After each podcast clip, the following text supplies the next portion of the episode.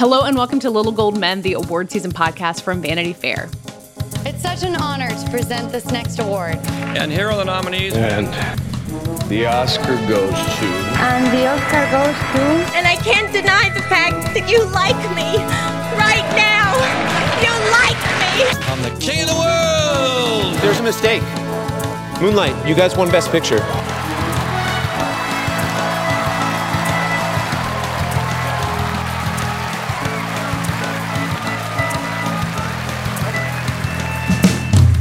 I'm Katie Rich, the deputy editor of VanityFair.com, and I'm here with our digital director, Mike Hogan, Hey, Katie. our chief critic, Richard Lawson, Hello.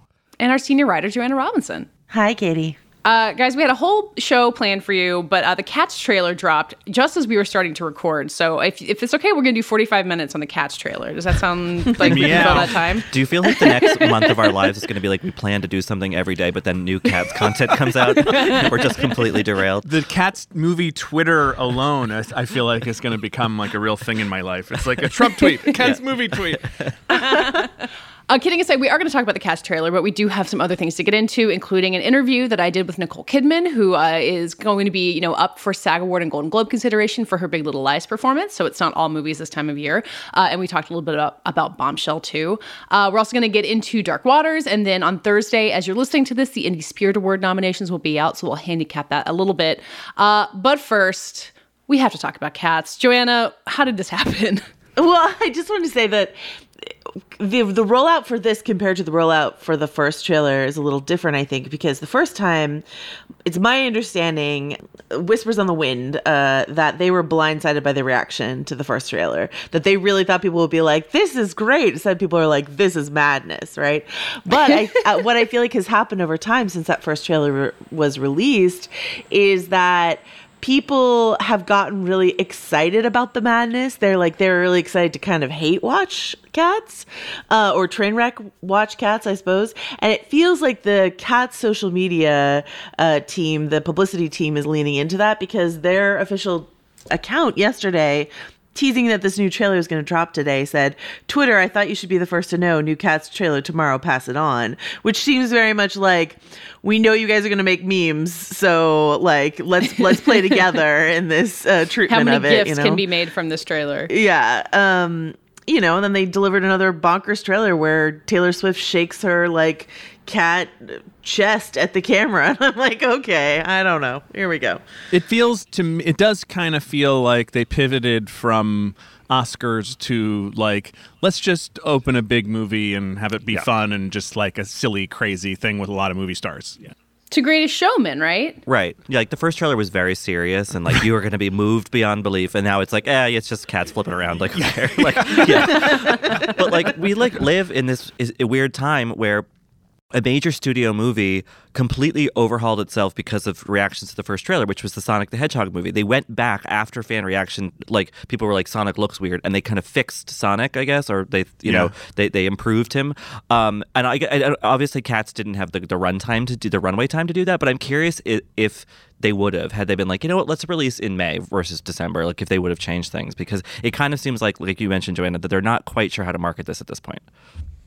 I think they're like, let's, well, if we're gonna go down, let's win all the Razzies we can while we go. You know what I mean? Like, let's just let's just have fun and win and get make a lot of money off our like, uh, you know, train wreck of a movie. And I think they will. I bet I know so many people who are really excited to go see Cats because they think it looks like a, a trash fire. They should So, do you know, I midnight mean- midnight screenings, you know? Like just Oh, just go for it. absolutely should. Go like the Rocky Horror route. Yeah, it should be a cult classic. But what's interesting is before we got this trailer release, um, we also got the like Taylor Swift original song single off of the uh, the film, uh, in which she is doing, I suppose, an English accent. I don't know what it is, but anyway, um, th- that is also very a very like self serious song.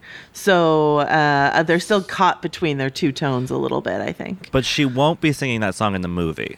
She's just singing Oh, it on the that's sound. just the closing the, credit song? The main character Yeah, the- sings the, the- song the- in the movie, and Oh. like Taylor sings. It's like um, you know, like heart, my, my heart will go on situation. Sure, sure. Okay. Oh, who? So who? Who's the poor person who didn't get to do the single version? It's uh, it, Francesca Hayward, who's like the main character, Yeah. who's Yeah. the dancer. I guess she sings it in the movie, but you know, like it's a. like Let It Go, they had Let It Go, the one that Idina Menzel sang, and then they had like the pop version over the end credits. or It's a, um, Pink singing the song from Greatest Showman. I'm so glad those are the examples that are like top of mind for both of Or us. Panic at the Disco doing the new Frozen uh, belter in Idina Menzel's key. It's so good. I guess looking at the bright side, at least they let you sing it in the movie. Right. Right. Yeah. Yeah, that's the when thing. you're up against Taylor Yeah. Swift, you're like, whatever. Right. Well, it's Don't not kill like me. in, in Greatest Showman where Rebecca Ferguson, uh, who plays Jenny Lind in it, uh, she trained and trained and trained and trained to sing Never Enough, and then in the, at the last minute they replaced her her singing voice with a, someone from The Voice, like The Voice UK. She's and obviously Ferguson's still in the main movie, but like everyone's like, I love that song. She sounds amazing. It's like it's not her. We're bringing in someone from The Masked Singer to do it. The egg. There's definitely a Masked Singer energy about this Cats trailer, but you know the Masked Singer is like doing pretty well. It's true. Maybe we're just we've gotten to that point in in in society where we're just like, just give it to us. Like I, Yeah, yeah. I want uncomplicated uh, ridiculousness. Yeah.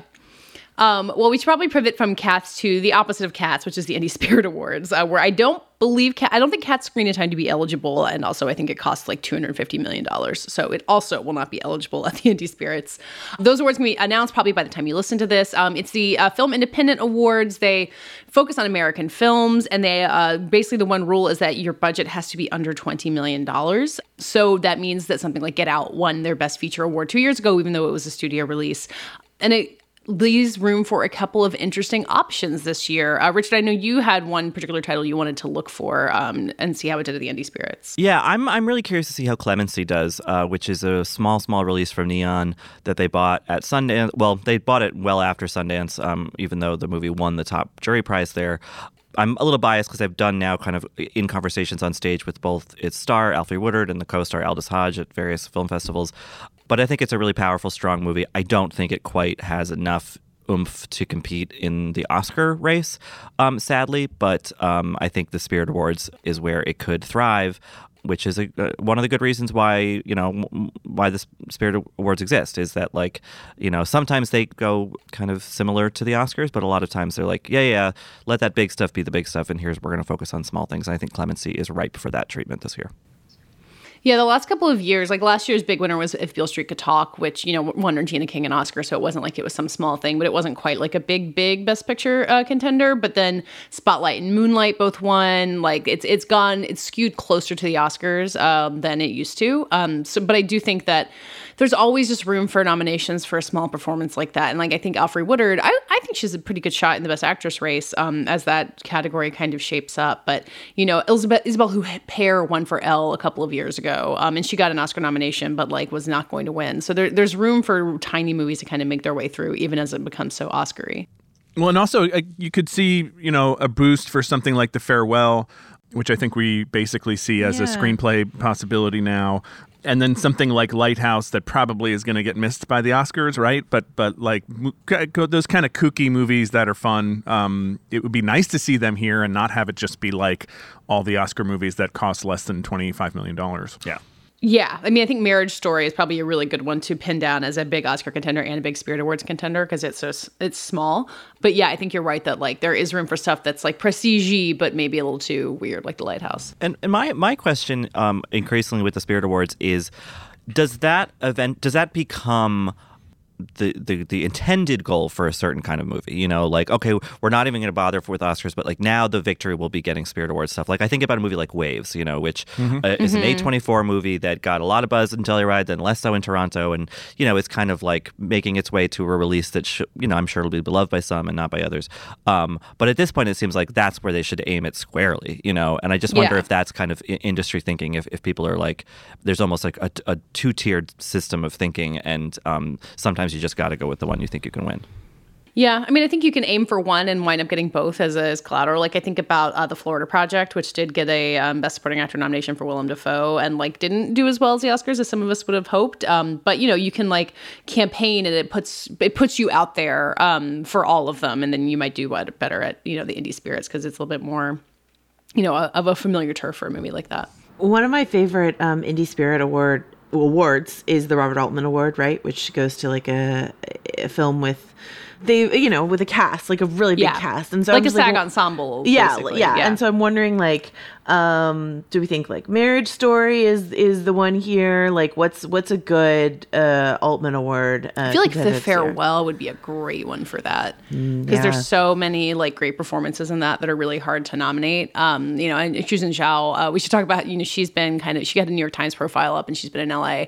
She's kind of the big acting contender for that. And but there's Awkwafina, then there's all the members of the family, like all those people like squabbling with each other. I would love to see that. Uh, yeah, I'm so glad that they're actually going to do that campaign. They are doing that campaign for her for Shuzhen Zhao because it's like, Yeah. I was like, it was kind of like a fun idea, and now it's like, oh no, they actually were, they are going to Yeah. do it. No, I remember Um, walking out of that screening going, that is what needs to happen. Yeah, exactly. Yeah. um, I would also love to see some attention for like Diana Lin, who, who plays um, Awkwafina's aunt in that movie and has a lovely scene uh, toward the end of the Oh, movie. li- Little Nine Eye. Yeah, yeah, um, Yeah. And um, you know, so I yeah, I think that would be a great, great choice. Um, although I think that one, I think that one could show up at the Oscars. Yeah, I mean the like the thing about supporting actress, and you know, not to go like too granular, but it does. You know, you feel like Laura Dern and Jennifer Lopez and maybe Margot Robbie are kind of sitting at the top of the category, and then it does feel flexible. Like I feel like there's a lot of room for a lot of people to pop in there.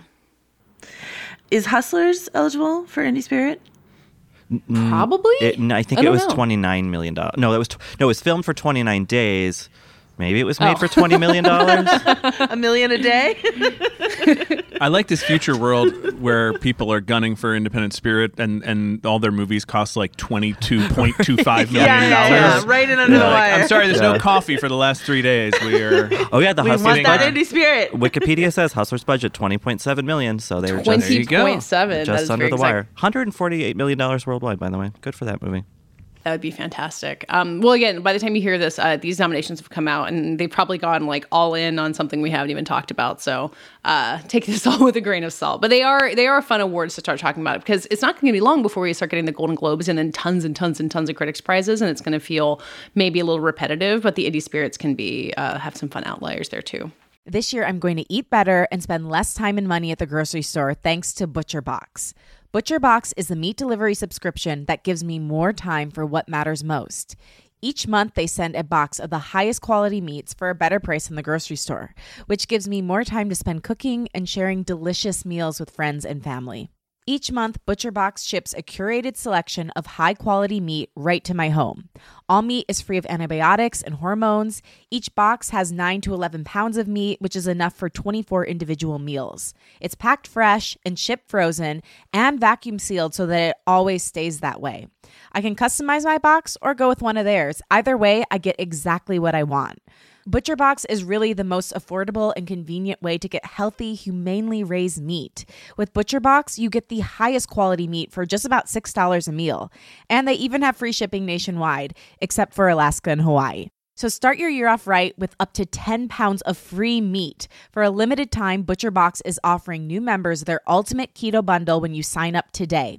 That includes one pork butt, two pounds of ground beef, and three pounds of bone-in chicken thighs for free in the first box by going to butcherbox.com slash cadence. That's butcherbox.com slash cadence.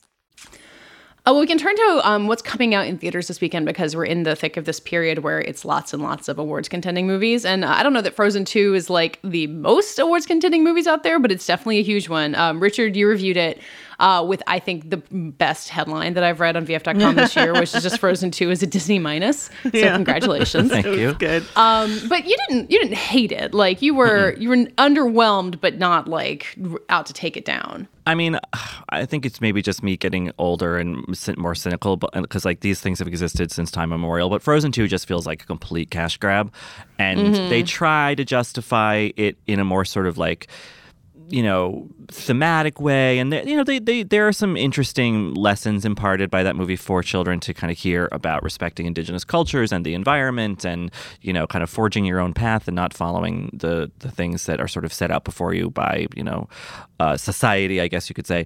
That's all nice. The voice performances are good. The songs are forgettable though. They're re- trying so hard to have another let it go uh, and it they just kind of they try they're they're kind of three big ballads in it that that um, are pretty, but don't you know they, they didn't stick in my head. Um, so yeah, I wrote a sort of middling review of it with a kind of you know you know punchy headline, and oh boy, Twitter was not not happy with me. Uh, there are uh, Disney fans are legion, and they come from varied you know corners of the world and and and Twitter, um, and so it was it was an interesting afternoon for me after I posted that review. But I don't know. I mean, I think that like in terms of its awards chances, I think yeah, it'll probably get a song nomination because you know there are only so many original songs every year, and they've got a bunch of them in one movie. Um, and there's only one in Cats, to be clear. So, there's only know, one new song. They in only got one shot. Um, so yeah, I mean, but I think you know, Frozen has a big, big. Frozen Two has big competition from you know inside the house, which is Toy Story Four. Yeah.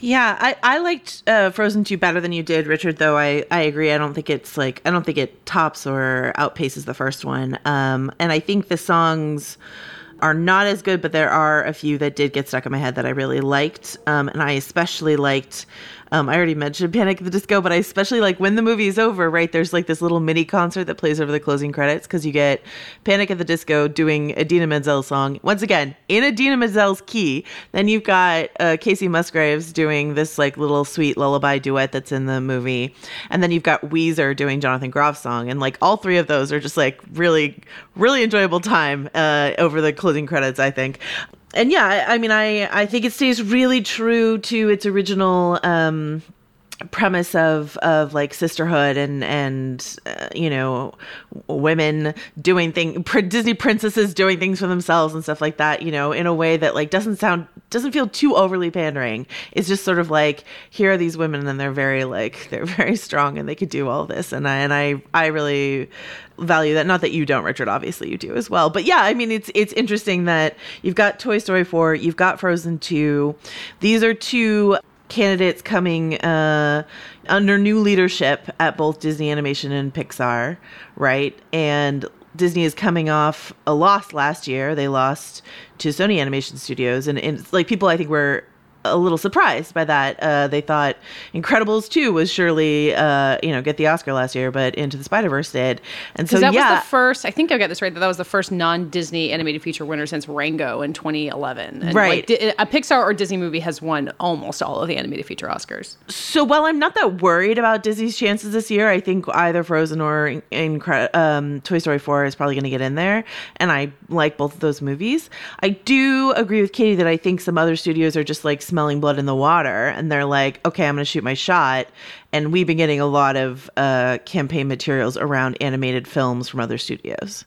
Yeah, um, I think Laika's uh, Missing Link was the one that both of us. So, because Joanna and I both both vote in the Critics' Choice Awards, which uh, is coming up fast, and I got a lot to watch. Um, but they sent over this huge book from uh, Missing Link, which wasn't that big a hit, but Leica movies, you know, they do the like hand stop motion animation that's just like incredibly beautiful, and especially I think Richard, you were one of a few people who was talking about how the aesthetics of Frozen Two were really not that great. So that's an advantage you can have with uh, something like Missing Link. Yeah, Frozen Two looks weirdly bad. I think I, I don't know something about the animation just feels sort of lifeless. But but as ever in this category, there are also like ti smaller, kind of more indie uh, animated movies that like I've not heard of. But like Gold Derby has like Buñuel in the Labyrinth of the Turtles, which is um, Sure. a lot of people's Yes. short list, and it's like I don't know what I that is. actually directed that. Oh, yeah, that's right. Sorry, sorry. I zoned out when you were telling me about that.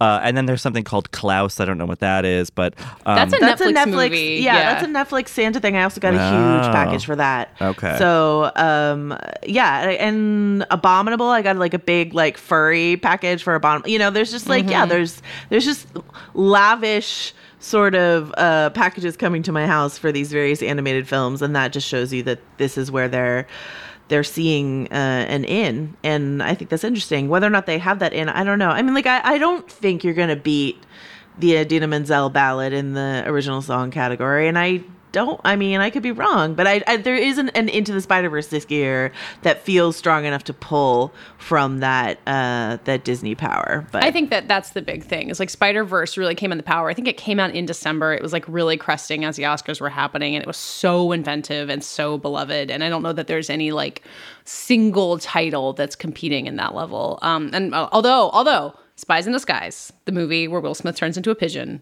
is still is coming. also a, D- a Disney movie. Is it really? Well, it's no, a Fox movie. Oh, it's, Fox. oh my Fox, God. so it's Disney. Yeah. I haven't gotten used to this new reality. Wait, Katie, when is when is your uh, programming session? You know, where, where you they, they tape your eyelids open and no, really. Fox is Disney. Um, there's also How to Tr- How to Train Your Dragon, which I really that was a beautiful film uh, that came out earlier this year. yeah, those The are great movies. Um, this is the third one, correct? Third or fourth? Wow. Yeah, it's Oh, boy, they're wow. beautiful films. So, yeah. Well, it, it technically as the parent on this show, I should be the one who's watching all of these. But um, I have to tell you, the arrival of Disney Plus in our life means that uh, the first Frozen is a big part of my life now. It's uh, so that's that's my nominee for this year. Yeah, Let's just I- go I hope back and give it to Frozen again. I hope you'll wish us luck because there's a group of very menacing looking seven year olds outside the door of the studio right now, We're coming to get Richard. waiting Richard. for Richard. Yeah. I, I will, a lot of the reaction to the Frozen 2 review were like, clearly you don't have kids. And I was like, all right, fair. That's, I don't. Because everyone was like, I don't give a shit if it's good or bad. I just, want the kid's going to see it. Like, it's just Yeah, the wasn't reality that the first life. line of your review too? Being like, "Listen, the kids in the room loved Well, it." yeah, I'm just exactly. saying, as a childless adult, It was also a testament to, to people just reading a tweet and a headline, you know, because Right. people were like, "What about what? But if what, did kids like it?" I'm like, "It's literally the first paragraph of the, of the review Right. is saying exact, that they did." yeah, yeah. I can't believe that people weren't reading context on the internet. Shocking. What? Um, well, Rachel, you can talk about the other thing that you reviewed this week or that's coming out this week, um, which I don't think has anything in common with Frozen 2. Uh, but Dark Waters seems more interesting than maybe we were all fearing as a movie from Todd Haynes. That I, it, from your review, it sounds like it is straightforward the way that the trailer made it seem, but but that's not necessarily a bad thing. Well, there have similarities in that they're about, in some ways, protecting the environment. So there is there is That's that true. connection. Water turns into ice. Yeah, exactly. Um, yeah, so this is a, kind of a weird one. For, you know, Todd Haynes we think of as this very, you know, sort of inventive indie filmmaker who does things like, you know, I'm Not There or, um, you know, and Carol, which is a little more mainstream, but it has a kind of artfulness to it. This is a this is a you know lawyer looking into in a you know a big corporation, which is DuPont in this case, um, perhaps poisoning a community in West Virginia, uh, and then a class action lawsuit. So it's like a civil action or Erin Brockovich, but you know still has that Todd Haynes stamp on it. It looks really great. You know, um, Edward Lachman did the cinematography. Who you know he's worked with Todd Haynes before. You know, I think one of the interesting kind of meta angles is that the the movie stars Mark Ruffalo, who in real life has been a big Polluter, isn't- hasn't he? yeah, Yeah. he runs this hideous factory upstate. That Yeah, yeah, yeah. yeah. Um, no, he's been very anti-fracking, and you know, and so he's kind of applying his personal um, advocacy to his acting life, which is you know sort of an interesting meta. Tim Robbins is also in the movie who does that. So yeah, it's an interesting little movie about a very sad and scary uh, and infuriating true story. Um, uh, but it just feels like I don't know if anyone's I don't know if anyone's in the mood for it to be honest. I mean, it's Yeah. it's pretty Mm. grim. Yeah. Yeah, when we, we have a, like a real whistleblower drama like playing out in Congress. Like, I mean, I don't know. Like this one seems at least, and I think you said this in, the, in your review too. Like the idea of one person like stepping up and accomplishing something and bringing shedding light on something when like Congress feels like such a, a quagmire. Like maybe there's an appeal in that. Yeah, I would think so. I think that the problem is, you know, when you're telling a true story like this, is that this, and and, and when you're doing it with the kind of um, care that Todd Haynes is doing it, um, is that like they don't really want to like sexy up the details, you know, um, in, in a way that would make it kind of really not accurate. And and the unfortunate thing is with this case is that it's a really grinding, still ongoing process. Or I guess no, they they did eventually settle, but like it took many years and dramatizing a wait for years and years and years for something to actually happen. That's hard. So it doesn't have the kind of feel good kick of Erin Brockovich or something like that because it's not so tidy. Um, so I think that might be something that's keeping people away. But um, I guess it could be marketed as like this is the movie you need to see, you know, honor the planet, honor the film. Well, how, how does it compare to yeah? How does it compare to the report? Because I feel like Yeah. you've got these two films that are I think of them as in the spotlight vein, where it's like, Yeah. all right, we're gonna dare to be dull here and count on you to sort of like bring to understand that this is actually really momentous and tense, and that I think worked beautifully in Spotlight, but it's a tough trick to pull off. Yeah, I, I was talking about the report with a, a colleague, Ben Lee from The Guardian, after we saw the movie this week, uh, uh, after we saw Dark Waters. Um, the report just figures out a way to make it kind of crackling and entertaining. And, and, and I think that they do a lot more. Uh, with um, Adam Driver's character, you know, like Yeah. Ruffalo is kind of just the vessel for all of our anger about this issue, whereas they really make Adam Driver's character a person, um, you know. But I think the other thing is is that while we do see some some there are some you know scenes of torture like, in, in in the report, but like in in Dark Waters, it's like all like close-ups of like diseased organs and cow teeth and like it's just it people hacking, Right. coughing. Like it's really unpleasant Yeah, to sit yeah, through. yeah. Whereas the report has that kind of you know all the president's men DC intrigue charge to it. Yeah. Um, in, in in a way that like you know Dark Waters just can't. I mean, I almost hate to say this too, but the, the fact that Mark Ruffalo is so outspoken almost feels like a bit of an issue because, Yeah. like, it's helpful that you don't have any idea what Adam Driver thinks about anything really, because and and you know that if nothing else, he's just committed to like finding character and being unexpected. And with Ruffalo, he's so passionate about it, you almost worry that he might have smoothed edges of a character or something and, and tried to make it more of an activist project than an art project. Yeah, that I think that's mm. totally reasonable and, and fair. And I think that you know, just judging from like little interactions I've seen on Twitter, like that seems to have been you know people people are approaching this movie like it's vegetables, and you know people Yeah. are not that hungry for vegetables right now. Yeah, yeah. And Anne Hathaway, it seems, is uh, is maybe as underused as we feared from the trailer. Yeah, it's interesting. She has a line toward the end of the movie. She's kind of scolding Tim Robbins' character. He plays um, Ruffalo's character's boss. Uh, and she's like, Don't talk to me like I'm the wife. And it's like, good line. But at the same time, she's been treated like the wife for most of Yeah. the movie. Um, you know, my, my hunch is that she did it. f- One, because she wanted to work with Todd Haynes, even though this is not a very Todd Haynesy project, and two, you know, she helps um, her name helps the movie get financing and you know marketing you know opportunities. So, um, you know, I think she's kind of doing one for the team, and she's fine in it. Everyone's fine. You know, it's it's, it's a well acted movie, but um, it yeah, it unfortunately doesn't quite get the blood up in the way. I think hoped. it's nice they wrote a uh, follow up to "I Dreamed a Dream" for her to sing, though. Oh, that's a know. beautiful moment, and that's when Todd Haynes gets really kind of psychedelic and weird. Yeah, yeah, it's a complete digression, and but it did happen in real life. So I need Anne Hathaway to like come. It's not like she's like Ocean's Eight was not that long ago, but I feel like that was such a great role for her. And since then, it feels like it's been a little slow on her front, and I I want her back. I uh, want the agreed. Hathasance. Yeah, I mean she's on like an Amazon series right now that like I don't know anyone who's watched, so I guess I should give her credit for that. She did that bad Dirty Rotten Scoundrels sort of remake, right, with Rebel Wilson. Yeah, That The was- Hustle, which came out Yeah. the same year as Hustlers, uh, as if to erase it completely from your memory. she she Mm-hmm. also has um we something we were going to talk about on this podcast, but then uh, the movie's release got delayed. Um, the last thing he wanted, the new Dee Rees Yes. movie, which Yeah. I just saw on, if you can believe it, it's time already for this IndieWire's preview of what might be at Sundance in January. Ooh, boy. So they have that one kind of marked uh, for that festival. So we'll see. Man, I didn't think about how Sundance is going to come like two weeks before the Oscars this year because Uh-huh. of the compressed timeline. Like the compressed Oscars timeline is going to stress a lot of people out, but that whole thing of like going to Park City and then a week later covering the Oscars is going to be uh, intense. Have fun, Richard. I fully expect to see at least a few publicists face down dead in the snow, just like you can make a thriller for uh, next year's Oscars Yeah. about it. Joanna, before we share the interview I did with Nicole Kidman, you have seen the most important movie of your lifetime, I think. You saw Little Women. Mine eyes have seen the glory of Little Women. Um, yeah, I saw, I saw it at this weird little uh, guild screening in San Francisco with like literally five other people. It was like super. It was it was fascinating.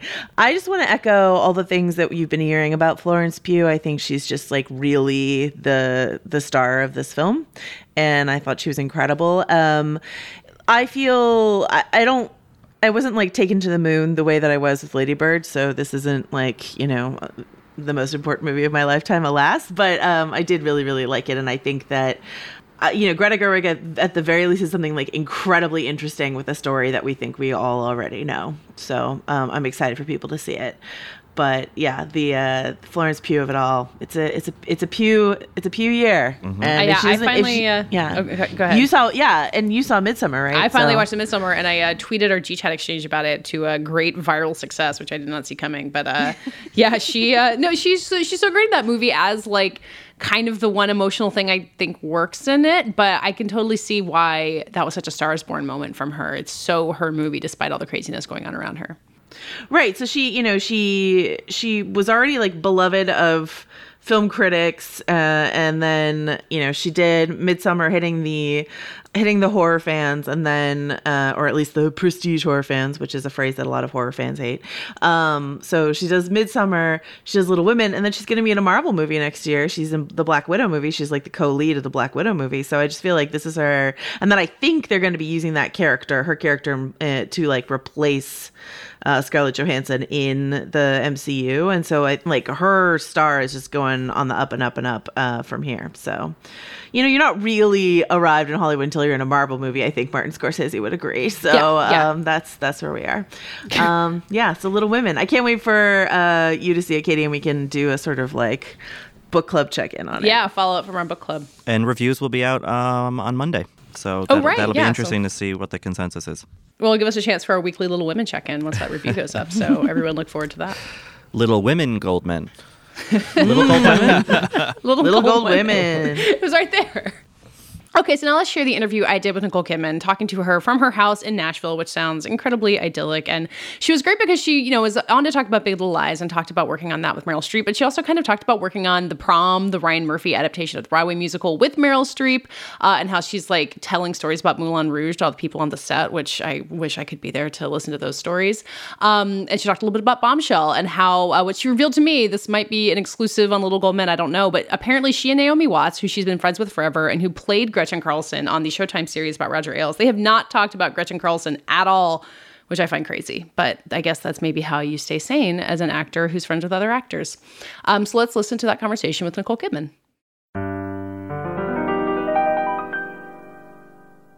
Okay, so we should talk about Big Little Lies then. Um, and I was going back to when the season began and when you guys decided to do it. And I was curious if there was a moment when you, at least talking to yourself or talking to Reese or someone said, okay, yes, we're going to do this. Was there like a specific thing that made you all realize that you, that you could go forward with the second season?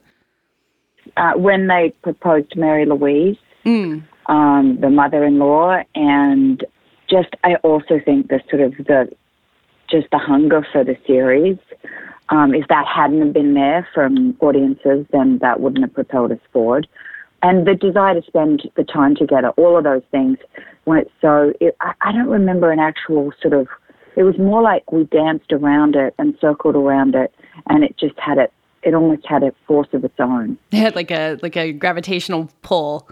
Yeah, it was like that. I mean, Liane and David and Reese and I, and then all, but everyone was so wanting to spend um, more time exploring the characters. And when the idea of um, Perry's mother came up, that was such a strong idea, you know. So it just seemed, it seemed sad to just abandon it and to abandon these women. Yeah, especially when you left them in such a fascinating place on that beach. You know, you want to uh, Mm. you want to be in on that party, Mm. really. Mm, mm. Yeah, and it's still the number one question we get from. I mean, I never, I, I get it all the time. Is please, please tell me you're doing a season three. Well, that was going to be my question too. Yeah, I mean, Reese and I literally, it's it's more than anything else we've done. It's crazy. you guys were, were kind of coy about it last time you talked about it. Have those conversations changed at all since this summer? Is there any progress on that front? Uh, there's no progress, no, because we're all. Um, I'm. I've been taking a break, um, and really trying to just um, do things with my family and take care of my mom. You know, just doing, just living life. um, and uh, over the summer, and I have obviously have two little girls. So, and then Reese has been doing morning show, and then Laura's out promoting Marriage Story and Little Women, and Shay's making a film, and um, Zoe has High Fidelity.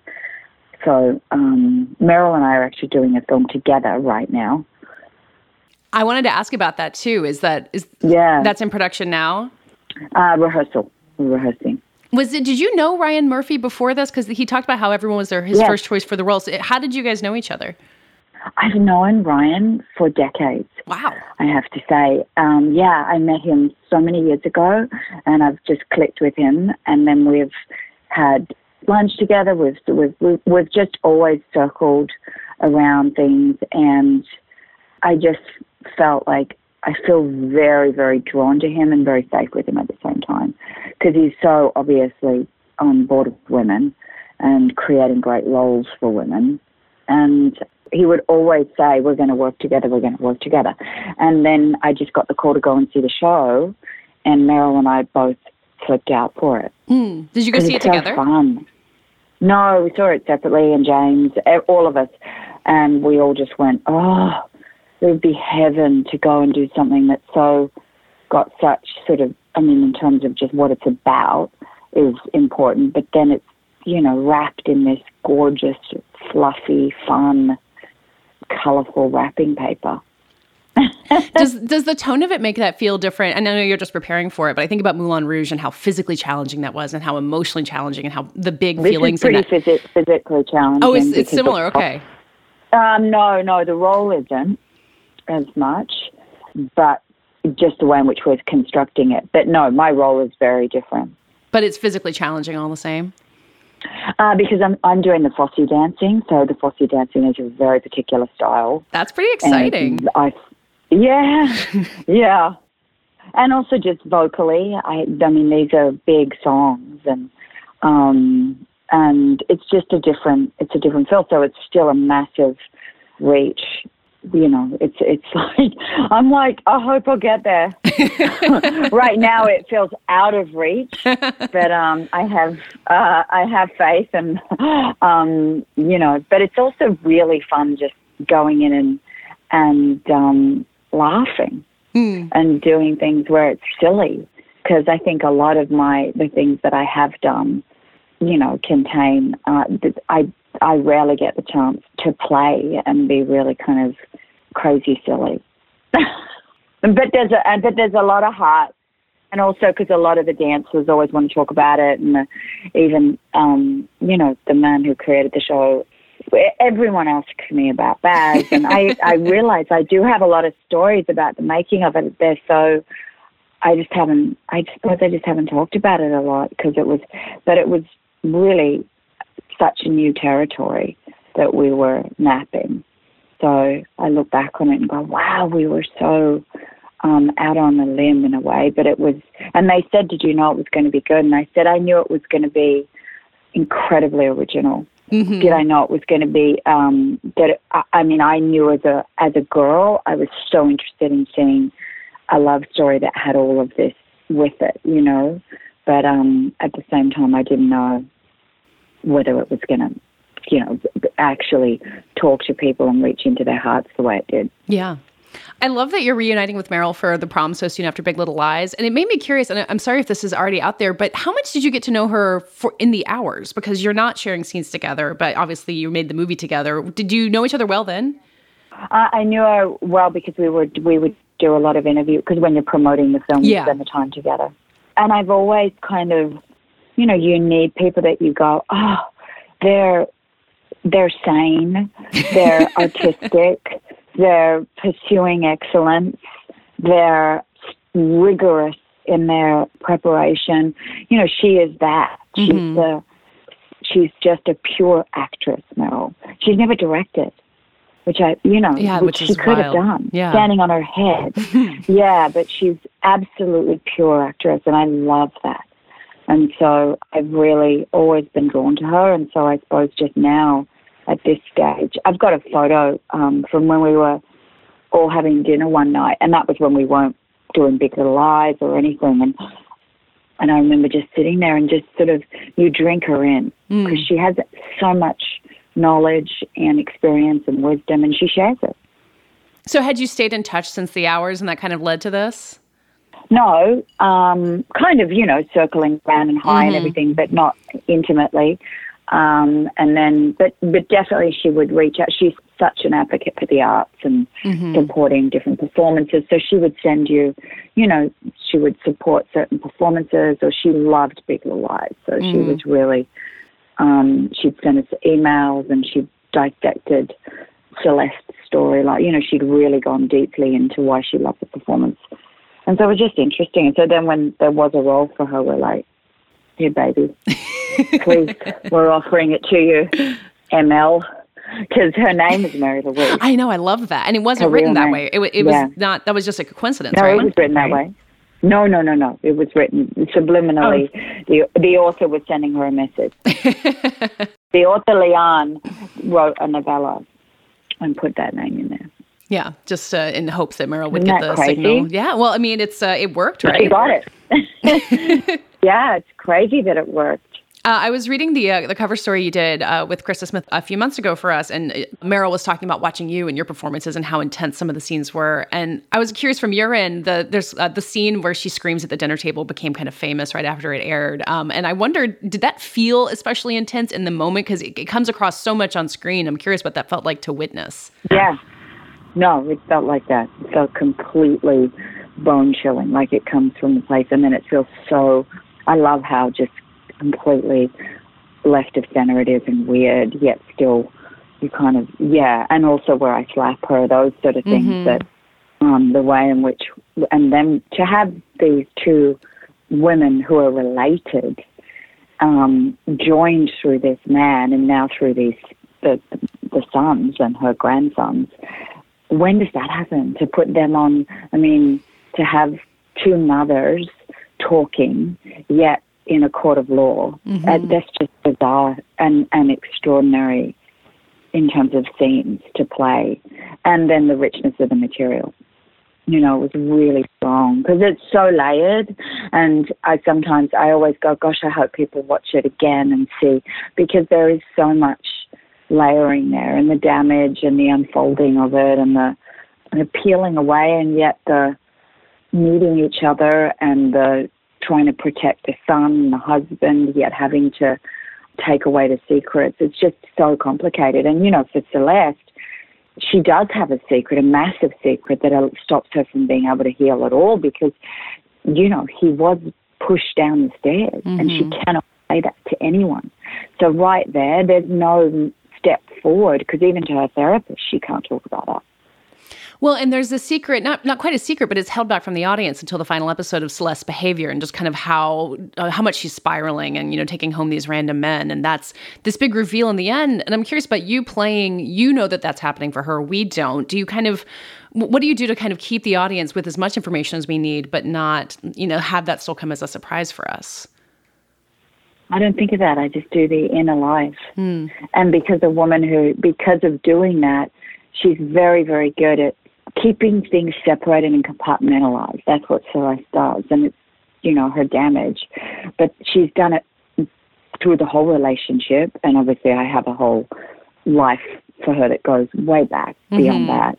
So that's how Celeste is deeply compassionate but she's also so willing to sabotage and damage herself and keep all of that in to protect the people around her from what she sees as her you know and and her willingness to her ability to deny things or to shove them under um or to keep them in a place that she doesn't have to look at um all of that is very very real Mm-hmm. and very relevant, you know. And so it's not so much of how do I reveal or when, it's more keeping the truth in the inner life very, very, very real. And it's just, it comes out in different ways. If you watch the series again, you would see so many signs. Mm-hmm. And Mary Louise sees them. She does see them. Yeah. But Mary Louise, instead of offering help, um, real help, I mean, Mary Louise is um, not going at it in the way that you would if you were really deeply wanting to um, heal together as a family. You know, so it's all those complicated agendas and and machinations of the human Yeah. of the human journey. Do you get a lot of people uh, telling you about their mother-in-laws after this and their own versions of Mary Louise in their lives? No, they tell me much more about their about abuse.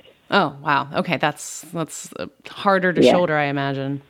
Um, more like I do um, fundraising and I do sort of a lot of work now for for that. But in terms of yeah, they want to talk about because I think on on the stand when when I discuss why I stay and why I I still want to keep him in a particular place Mm-hmm. in my head and why um, I do the things I do and why I'm hurting myself in a way right now and all of those things. That's what people respond to the most. Yeah. Still, Do you feel like Crazy. Celeste is is someone you know better than any other character?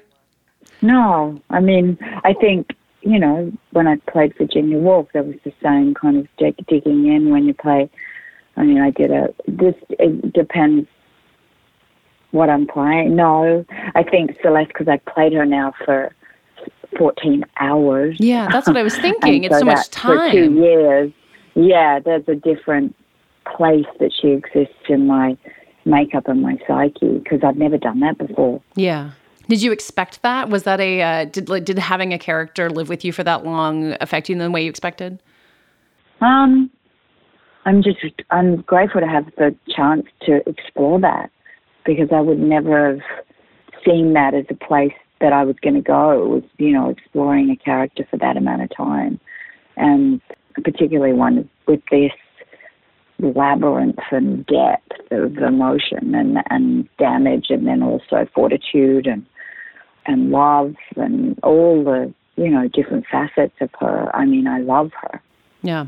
So with Andrea Arnold on the second season of Big Little Lies, you've now worked with I it has to be more of the great female directors living than any other actor right now, or at least anyone working at your level. It, it has And to be Susanna- and Susanne Bier, I coming up, yeah, and Karyn Kusama and Sofia Coppola. The the list just goes on. Yeah. So how are you seeking out directors? Like, are you seeing their movies and saying, "I need to work with this person"? What do you do? Because it, it's so clearly planned that you're working with these amazing women directors.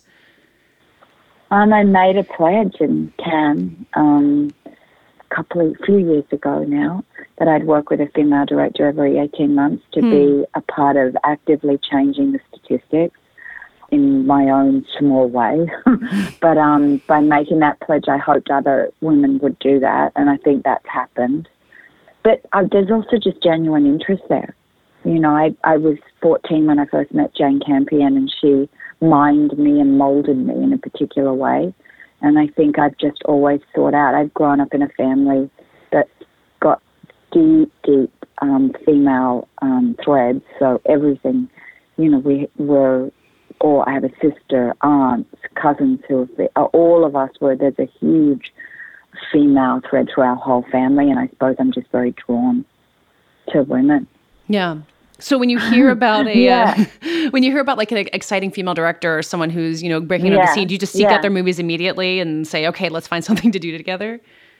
Um, no, not that, not that up front. More, it's far more. It happens, you know. But I, but directors in general, in I'm drawn to just directors that are either out of the box or working in particular way. You know, I've worked with Yorgos and Gus Van Sant And Lars von Trier, yeah. Lars von Trier and Stanley Kubrick and um, Baz Luhrmann and Stephen Daldry and you know these are um, Sam Mendes. Mm-hmm. These are some of the greatest directors, you know, just in female or female in the world. So Yeah.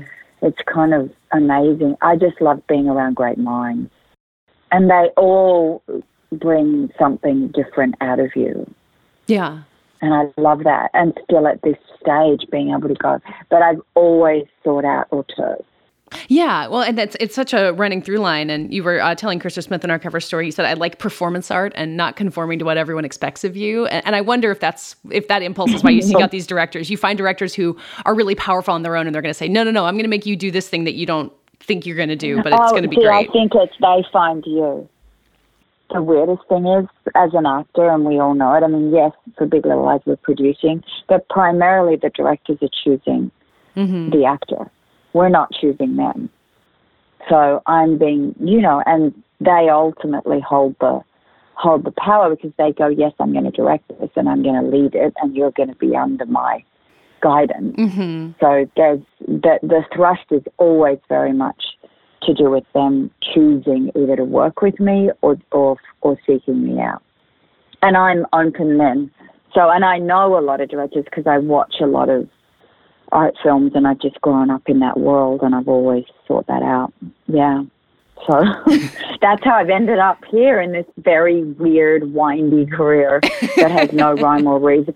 No rhyme or reason to it. It really doesn't. I look at it and go, God. But that's okay. I think working with great directors is a pretty good reason. The yeah. auteurs, yes, that would probably be the strongest pull. But then at times I've been drawn to a cat. Like you know, there's there's other times when I'm just, or I've even gone and sought out places to exist because I wanted to uh, explore the world as well. So Hmm.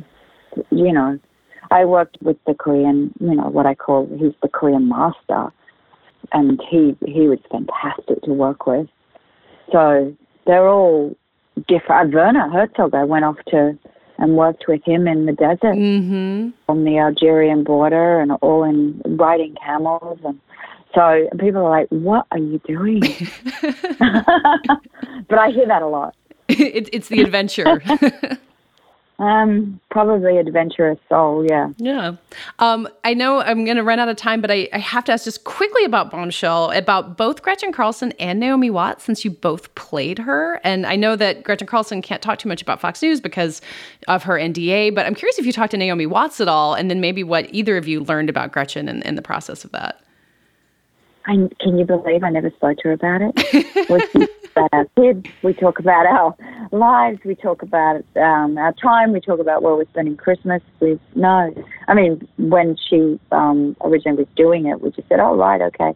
But then that was kind of it. I I was um, finishing um, Big Little Lies, and then uh, I went straight into Gretchen, and uh, and it was sort of just Jay called me up and Charlize, and it was more that where I was just like, okay, quick, I'm, I gotta make a decision about whether I'm going to do this or not. Mm-hmm. And it was Ashley Merrill who said to me, yeah, you should play her. Um, which I've talked about because she was like, "You've got to," and Charlize was playing Megyn Kelly, so it's a, it was a very different. Obviously, Russell Crowe's also one of my really good friends, so Yeah. And Russell were off doing their thing, but I we never really talked about. it. I haven't even talked to Russell about it. Is that something you do you have to separate work from life that way sometimes? Is it better just have friends who might be actors, but you kind of keep it separate? we don't do it purposely. I think it's just because that's we've all grown up together, and so probably that's the basis, the the original, genuine basis for why we're all friends decades later, is that that isn't really the thrust of the relationship at all. Yeah. At all, you know, we, we went to school together. We've all been a whole. It's a whole different life. It's not in relation to the work. So it's different from like the friendship you have with Reese Witherspoon. Yeah, Reese, I didn't go to school with. Yeah. Oh no, but like you know, you've So, worked with her so much, so you have a, a friendship that includes work. But with Russell Crowe, maybe it just well, goes. we also different. had holiday houses next door to each other, and our friendship started before the work as well. So isn't that weird? Well, that's that sounds like a pretty great uh, way to So spend a holiday. it's a at good least. recipe. it's a good recipe for um, for how to yeah, and then you go, gosh, we should work together. Um, but it's very different when you've been teenagers and you've all grown up together. That's a very very different Yeah. trajectory. And you know each other's parents, and you know each other's siblings, and you've all, you know, I mean, the whole thing is so different because we're so Yeah. ingrained in each other's um, personal lives that it's probably that's why that probably, Yeah. you know, I my dad knew all- you know, Russell and May and my sister, and I mean, we're all so intertwined. You, um, you make it seem like Australia is a very small country when everyone somehow knows each other. Well, not all, but I, I mean, these particular people, Yeah. Naomi, Russell, um, and Baker, you know, there's a group of us that have grown up like that. Not all of us. Yeah. Like, there's, there's others that don't, that haven't. But I was really excited to work with Charlize and Margot on Bombshell because I was like, well, I love that this is these women who are, the stories being told through them. Yeah. Um, you've given me more time than I asked for, so thank you so much. and congratulations on all of this. My pleasure. All right. Well, thank you so much. Okay. Have, a, have a great day. Okay. Thanks. Bye. You too. Bye. That does it for this week's Little Gold Men. Thank you for listening. Keep finding us on Apple Podcasts or other podcast places and telling your friends and reviewing us and all of that. We'll be back next week. We're going to talk about what's in our screener piles and what we're catching up on as everyone heads into the Thanksgiving weekend. So look forward to that. Uh, and in the meantime, you can find us on VanityFair.com, writing about the Indie Spirit Awards and Frozen 2 and all kinds of other things. Um, you can find us on Twitter at Little Gold Men and on our own. I'm at Katie Rich and Mike Mike underscore Hogan. and Richard Right laws? and Joanna. Joe wrote this. This week's episode was edited and produced by Brett Fuchs, and this week's award for the best description of the aftermath of Richard Lawson's savage Frozen 2 review goes to Richard Lawson. I fully expect to see at least a few publicists face down dead in the snow.